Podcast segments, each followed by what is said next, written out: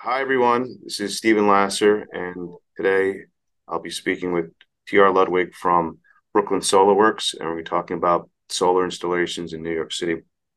Hi, T.R. Thanks for joining me today. Yeah, you bet. Happy to be here. Cool.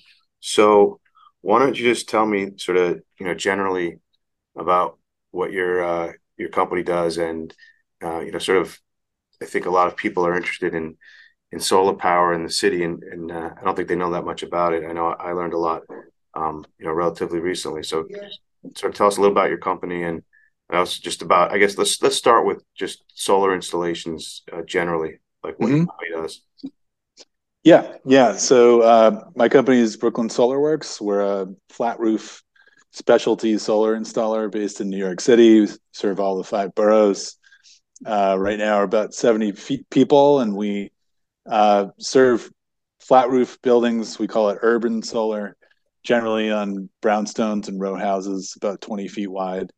We also do condos, co-ops, generally on the smaller side, and all of the complexities that come with that. But we've specialized on this market because we think that there's like a very big opportunity. It had previously been underserved, and so we've developed technology that allows us to get more solar panels on the roof than most other commercially available technologies out there. And so it's just kind of the market that we live in, and so it's the market that we've focused on and done our best to try and serve. Just celebrated 8 years here at Brooklyn SolarWorks, and looking forward to the next 8 or 10 or 15 or 20. So it's a fascinating time to be in the solar business, because for a long time people just kind of thought it wasn't possible, and it very much is very possible these days. Some great incentives on the table and that kind of thing. So if someone was interested in having a solar installation done at their building, like what would you sort of generally look for? What are some like the basic criteria that would make a building like sort of suitable for this type of application? Yeah. The good news in New York City, certainly interior, is that, shading usually isn't a concern unless there's a big skyscraper building somewhere that can throw it off. But generally shading's not too much of a consideration. And that's like the first thing we look for. If that roof is covered in trees, it's going to be really hard to generate a lot of electricity from that. But barring that, usually if the roof is fairly clear, like I said, we focus on flat roofs. So if there's not a lot of HVAC equipment or those types of things, mechanicals up on the roof, that usually indicates that it's going to be easy to do. Although we have done buildings with very complex roofs, and we'll just raise the solar above all of that using our solar canopy system. That from a feasibility perspective is like the first thing we look at. Secondarily, we look at energy usage, how much electricity the building is using. We look at the electrical situation. So generally we do single to, 3-family homes, but sometimes, buildings will come into and they have 6 meters or something like that. And so the challenge is to try and figure out like electrically the best way to send the power into the electrical grid of the house, but also make sure we're doing it as efficiently as possible. And what are some of like the ROI, like what's the term you think that people usually recoup their investment, or how much like for your typical installations would you say, and we're not looking for precise numbers here, but how much of their electricity do you think they're able to generate on, just from the solar? Is it a full substitute, or how does that shake out? Yeah. Of course it all depends, but you can offset on a normal sort of brownstone, 3-story brownstone with 1 or 2 families, you could offset 60 to 100%. If it's 1 family, you're closer to 100. It all kind of depends on who's living there, what their electricity usage patterns are like, and that kind of thing. But you could let's say it's 80 to 100%, And usually that pays back in about 6 to 8 years, depending on a number of different cost factors in terms of what's required for permitting and additional measures you have to take. Yeah, that sounds great. So what about like just sort of some examples? I know you mentioned that you're just talking about a smaller building, but from what I understand, you also do some like co-op and condos and sort of, you know, not giant residential buildings, but some larger residential buildings. So how does that work? Let's say in a multifamily where let's just say, for example, it's a co-op or condo where there's different families or different units, or like just a rental building. How would that work? Yeah. So usually in just sort of like a classic co-op situation, smaller building, call it maybe 6 units, something like that. You know, that is a candidate where you could put solar on the roof, get as much as you can up there. You would send all the solar to a special meter that would then accumulate credits, and you could spread those credits out to like all 6 units, for example. That's one scenario. Another scenario is, let's say the building's a little bit larger. Maybe it doesn't make sense to try and spread out the credits. You could just use the solar to offset the common area meter.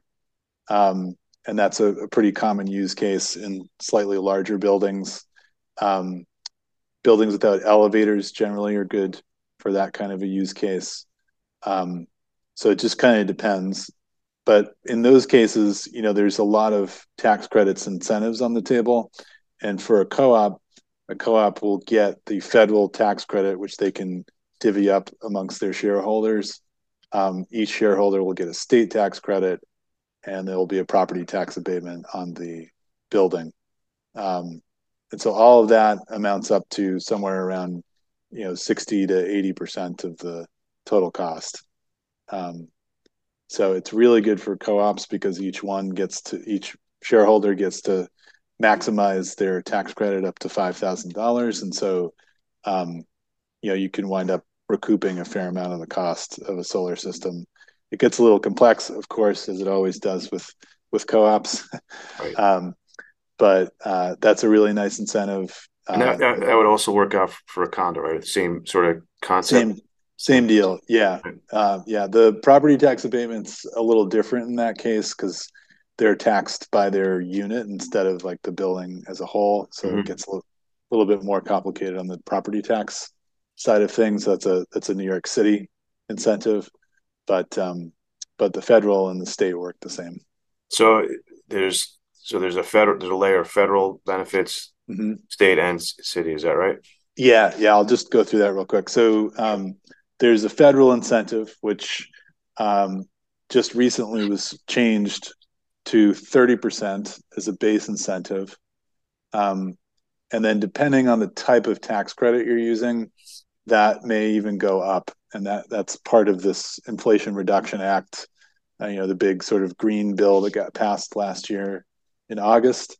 And that increases the amount of the tax credit depending on whether or not you're using domestic content in the project, you know, American-made panels or inverters or racking. There are some other adders in there, but some of those other adders can be quite rich, and so you can go from 30% tax credit to, you know, some of these can get up to 60 or 70% tax credit depending on their application. For a normal condo and co-op, I'd say at least 30%, maybe 40% is probably relevant. And that's at the federal level.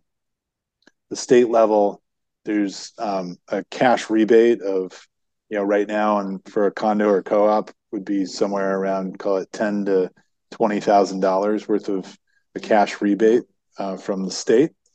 And then there would also be a state tax credit that goes up to $5,000. And so that would be on your personal taxes. You claim it, and it reduces your tax burden for that year. And then there's a New York City incentive, and that's 20% of the system cost that gets taken off of the property tax, and that's 5% per year for 4 years. And that, you know, condos and co-ops recognize that differently and they pay it differently, but it would reduce property tax either way. and we've done both. And then there's also another state incentive, just to go back to that real quick, for some historic buildings in certain areas, they also get another 20% off. So it's a lot of incentives out there. So. Yeah, it's kind of a layer cake, as we describe it, of incentives, and sometimes that cake gets you 60% off, or it can get you 80 or 90% off in some cases. So, and when your company is retained, so do you sort of walk the building owner through that process to help them get these incentives? Yep. Yeah, we do. Yep. Yeah. We set them up with all the forms that they need from the federal and state level. And we file their property tax abatement for them as part of our permitting process. And for the historic tax credits, we help them file that as well. That's with the state. But yeah, we're pretty experienced at navigating all these different agencies and, trying to capture what's on the table. Yeah, I think that's, that would be a primary motivation for people, is that if you're facilitating that, then obviously that's probably the major incentive for them to do it. So I know that there were we had sort of discussed before we jumped on this call. I know that there's some new local laws, some existing local laws that pertain. It's Local Law 92, 94, and 97. So just want to give like just a quick overview of some of those laws and how they affect. Sure. Yeah. So Local Law 92, 94, that went into effect, I want to say November 2019, right before COVID. And basically that rule requires all new construction buildings under 4 stories, or anything that's adding a vertical enlargement or horizontal enlargement, to put a 4-kilowatt solar system on the building or green roof. And so that requirement, we're seeing that flow through on all the new construction. Anyone that's having to go get a building permit these days has to prove that they're able to get a solar system up there. And so it's a new requirement over these past couple of years that is, it's a city-backed initiative to try and, spur more solar development. And so we've certainly seen that. Local Law 97 is another rule that is about to go into effect over the next couple of years, and that's going to be very impactful. And that's just basically energy benchmarking, such that buildings over 25,000 square feet need to, they will get benchmarked on their energy usage. And if they start using more than that, they're going to be fined for it. And if they use less than that, then they're going to reduce the potential to be fined. And so a lot of these buildings are going to be incentivized to find whatever they can to reduce their energy usage or get credit for it. Solar will certainly be one of them. Community solar will be another. Batteries will be another. So the Department of Buildings is coming out with those rules now, and we'll be putting them into effect. But it's going to be a big, big driver on certainly compliance. But I think it's also going to have the positive effect of spurring more solar development. Cool. And what do you think some of the misconceptions people have about solar energy in New York City? The biggest one is that it doesn't work. That people think we don't get enough sunshine, or, the buildings are too tall here or something like that. And I can certainly say that that's not true at all. Get plenty of sunshine throughout the year to make all the numbers go around. Shading really isn't that big a deal here in the city, unless you're in, deep Manhattan somewhere. Generally there's enough sun to make it work for folks. And, the incentives right now are just probably some of the best in the country, if not the best in the country, in terms of, this sort of layer cake of incentives that exists. So, that was probably the biggest misconception. Another one I would say is just that because you're using the sun, you have to recognize how the sun operates throughout the year. And, so during the spring and summer and early fall, you're going to have more daylight hours. And then in the winter, obviously, you're going to have less. And so you're just going to get less electricity during that time. And so, you know, it is a bit of a curve, and just getting people warmed up to that is yeah, it just takes education. But I'd say that's probably another sort of misconception, or just something that they're not totally familiar with. And is there, I think there's, you know, there's going to be, you know, better battery technology, or is there already battery technology, or do the systems work with a battery, I guess, is a better question. Yeah, that's a can of worms there. So the battery situation in New York City is, it's a little unfortunate because it could be rocking right now, but Department of Buildings and mostly FDNY are holding back the industry right now, and they want them to comply with certain safety standards, and we're all about safety, so happy to comply. But a lot of the vendors that need to comply with the safety standards just aren't spending the money to do it. And so it's a little bit of a bottleneck on that side of things. The tech is very much there. It easily could work here in New York City. It's really more of an administrative thing right now. But as soon as we straighten that out, and I think we're pretty close, we're going to get just an incredible amount of batteries deployed here in the city. And the city already has a property tax abatement for batteries. You know, no one's really used it quite yet, but once we do, it's going to be a very powerful incentive, I think, for batteries in the city. Cool. So what are some other challenges facing your industry? Geez, I mean, you know, the classic supply chain. I feel like that's maybe settled down a little bit, although you never know these days. You know, labor is always a challenge. Just trying to find good folks that you know, will fit in to our culture here and work hard and be solar warriors as we would expect them to be.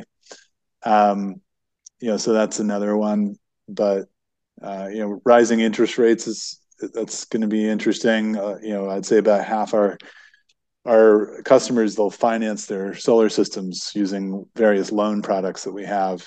And because those interest rates are going up, it's making the loans more expensive. And so it's just adding a little less, incentive and reducing savings a bit more. So, you know, that's another challenge we're facing. You know, it's a cycle, so it's up and down, but that's another kind of key piece of things at this point.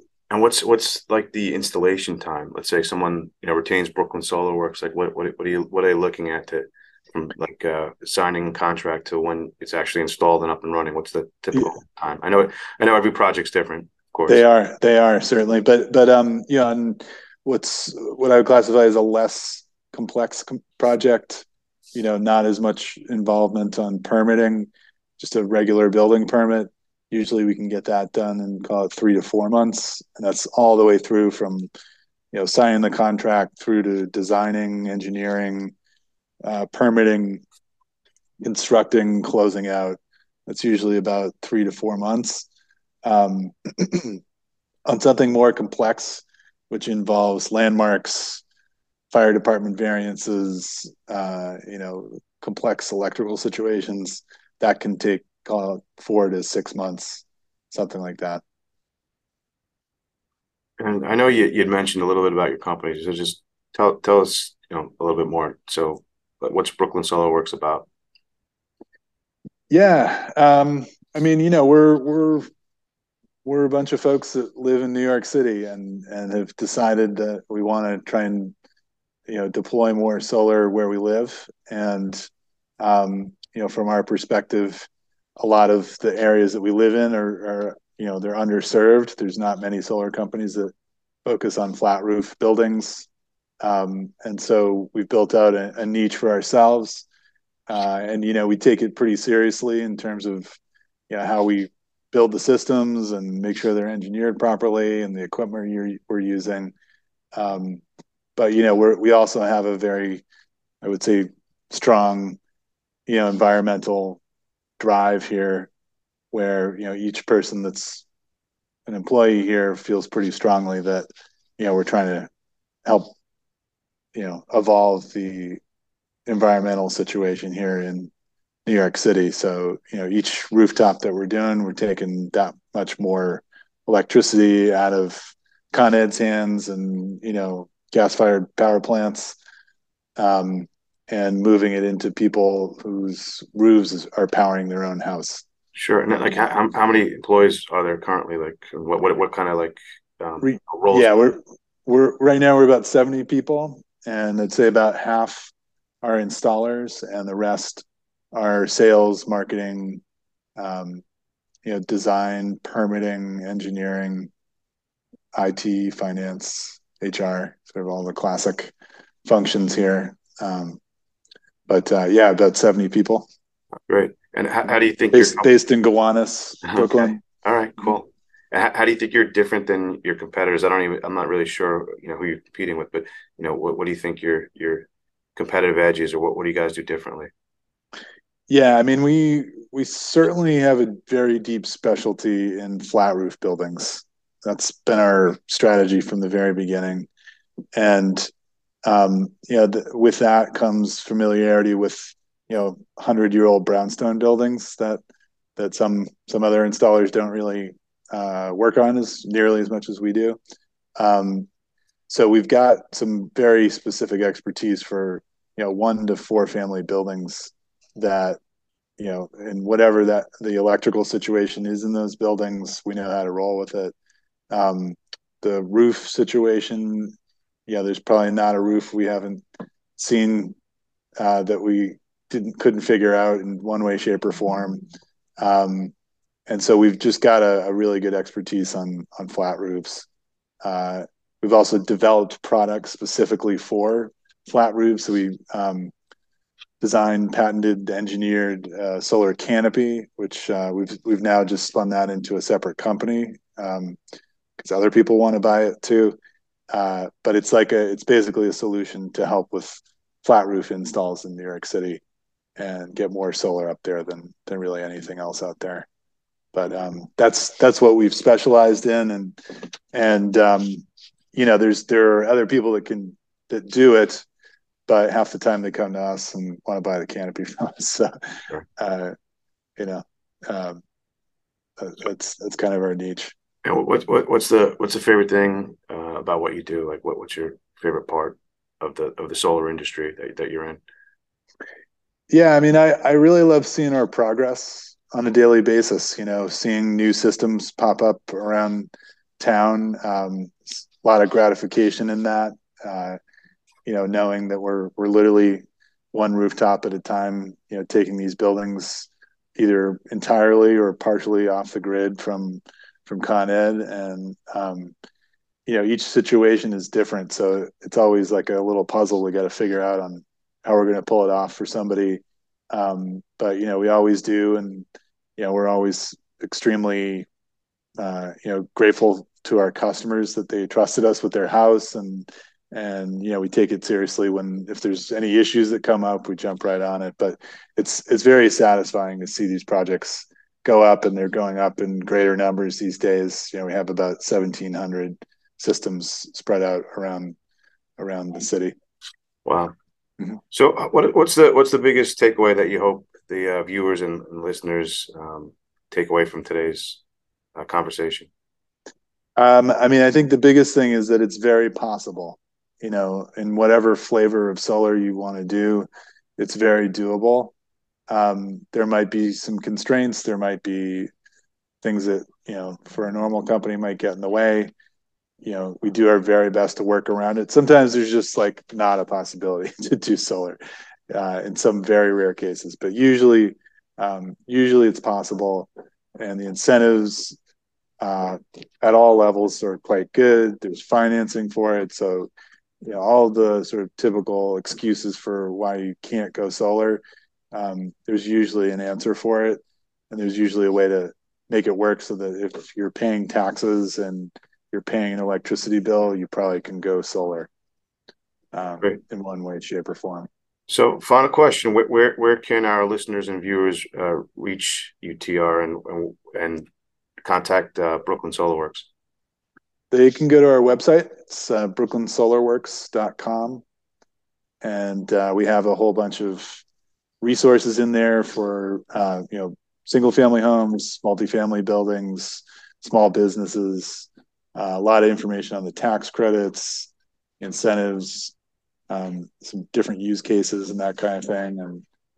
And we like to market really in the community, so we're very often going to community events. We just did a couple of school events, so we like to get out there and see our customers that we've built or meet new ones.